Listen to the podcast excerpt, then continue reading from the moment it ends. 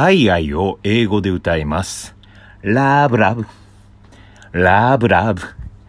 アイアムモンキーだよ三拍子高倉の高倉ラジオ。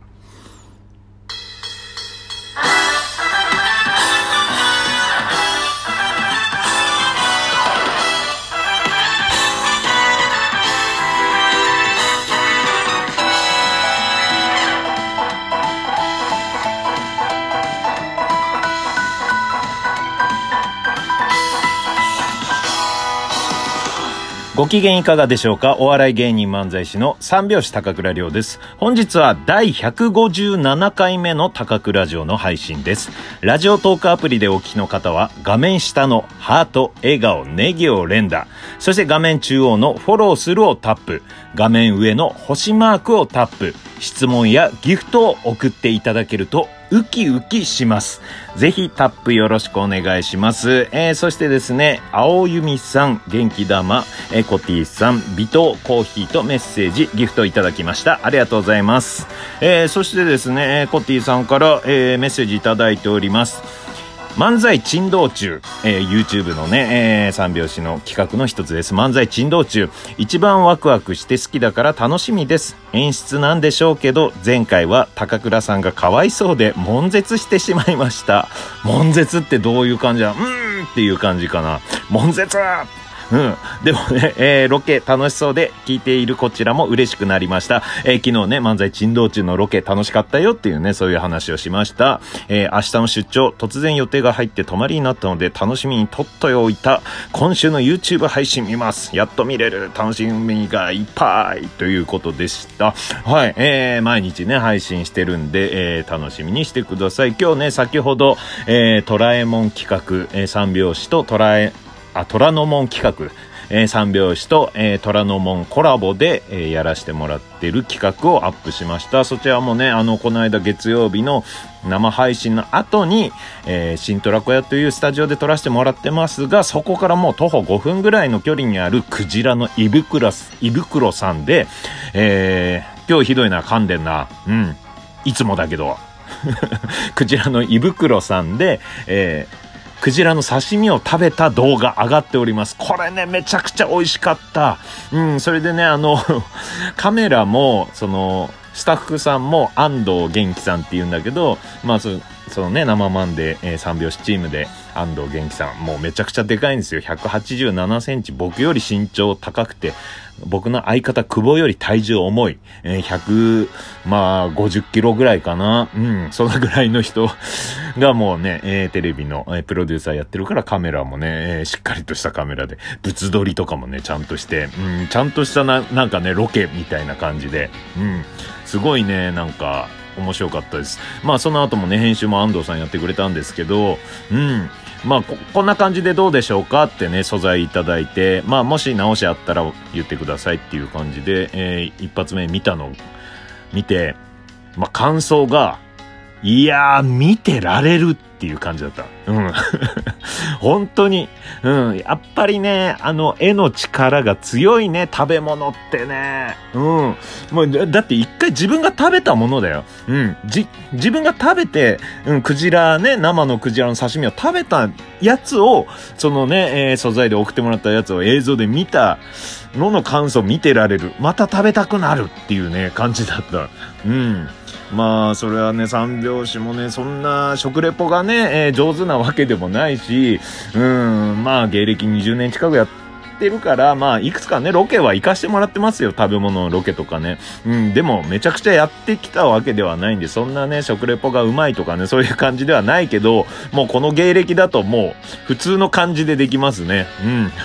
その気張ってこれを言うぞとかね、そういう感じじゃなくて、まあ、うん、純粋に思ったことをね、こう、うん、食べた感想をね、言える感じになってきましたね。まあ、それが 上手にできてるかどうかわからないんだけど、まあ、相方とのね、こういうやりとりとかもそんな、うん、力を入れてっていう感じ。まあ、特に自分の YouTube チャンネルっていうこともあるんでしょうね。うん。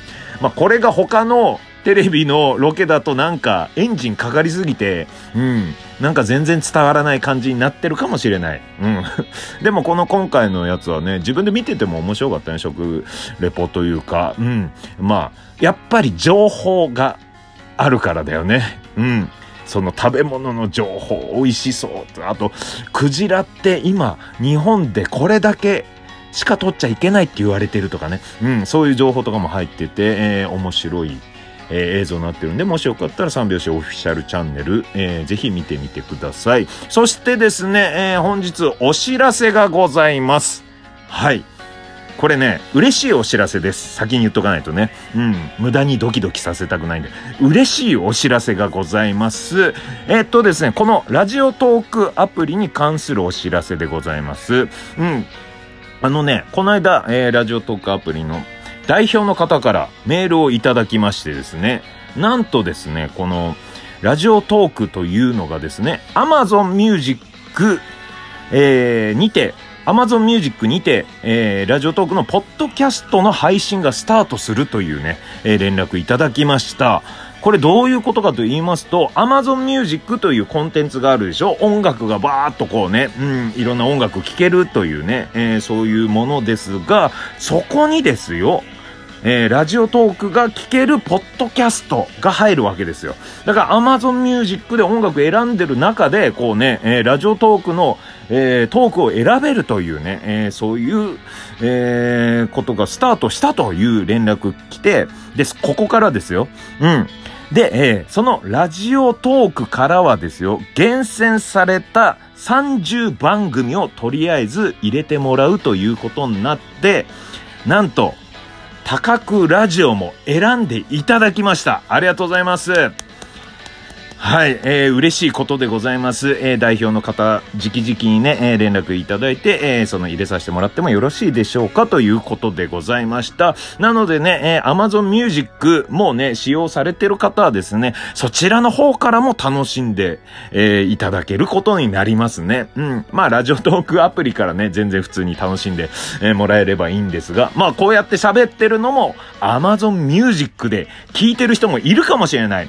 Amazon Music で聞いてる人、ありがとうこれ、これな、伝わるかどうかわかんない。今ちょっと、うん、こっちでは手を振ってたんですけどね。うん。だからね、あの、それで、例としては、例えばね、えー、Amazon Echo というね、えー、Amazon が出してる、こうね、うん、こう、声に反応する機械あるじゃないですか。えー、例えば、アレクサってやつ。アレクサ、電気をつけてって言ったらもう、えー、スマート家電だと電気がつくとかそういうあの機械あるじゃないですか。アマゾンエコーっていうね。うん。それで、アレクサ、高くラジオ流してって言ったら、もう高くラジオがアレクサから流れてくる。そういうことになるかもしれないというね。えー、まあ、アマゾンミュージックだからアマゾンのものとこう全部連動してるから。ということにな、なるらしいんですよ。うん。なのでですね、まあ Amazon Music、あまあ僕もね、めちゃくちゃ Amazon にお世話になっております。あ Amazon 会員でございまして、Amazon のテレビも見させてもらって、えー、荷物もね、Amazon で、えー、配達してもらってたりするんでね、えー、まあ、ちょっとね、面白い展開なので、え、皆さん、え、まあ、あ、そうなの？ってね、うん、あんまり Amazon Music とか聞いてない方もですね、あ、そうなんだっていう頭の片隅に入れといてください。えー、そしてまあ、このね、えー、もう一つ、えー、まあ嬉しいお知らせがあるんですが、まあそちらはまた情報解禁、えー、した時に報告したいと思います。はい、えー、そうですね、えー、この間ね、まあ録画してた、あの、フジテレビのノンフィクションというね、番組見たんですが、面白かったね。まあ、ノンフィクション毎回面白いんですが、まあ、どんな番組かというと、ドキュメンタリー番組です。毎回一人の人をですね、えー、まあ、長時間追っかけて、その人がどういう生活をしてるかとかね、えー、まあ、あまあ、ちょっと話題になって、たのは、なんだろうな。まあ話題になったかどうかわかんないけど、芸人の先輩のがっぽり建設の小堀さんというね、えー、方が、まあ、もうクズ、クズ野郎なんですけど、そのクズ感をずっと映してるっていう。まあ見てて、見ながら大丈夫とかね、うん、いいのこれとか、うん、ほんとダメなやつだなとか、ツッコミを入れながら見るような番組な、うん。まあ、そういう人ばっかりじゃないんですけどね。うん。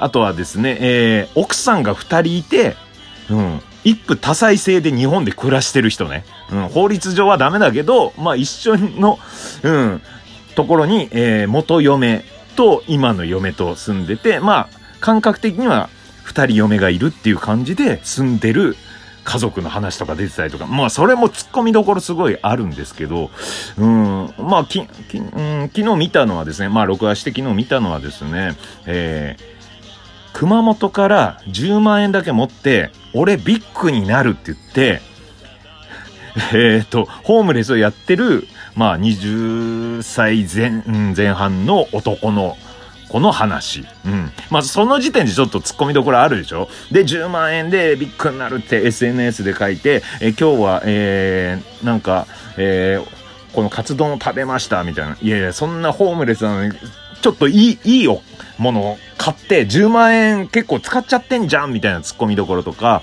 うん。あとね、こう、取材してる時に、あ、まあ、ビッグになるんで、じゃあまずはソフトバンクの社長に会いに行きますわ、つって、もうアポなしでソフトバンクの、えー、ビル行って、孫さんいますか？って聞きに行ったりね。うん。そういう感じで突っ込みどころ満載の人だったんですよ。もうダメだな、こいつ。何やってんだろうな、と思ってたら、まあその後の展開がすごいんですよ。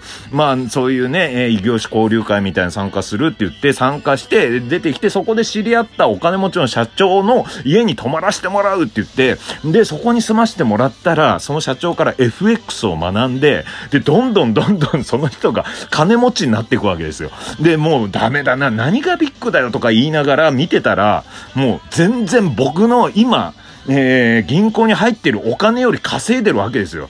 なんかね、もどかしいなって思ったんだけど、まあでもそうやってどんどん動いていく人、うん、まあ例外だと思うんですけどね。まあ僕もまあでも二十歳ぐらいビッグになるって言って東京出てお笑いやってるのが変わんないのかなとか思いながら見てました。また明日。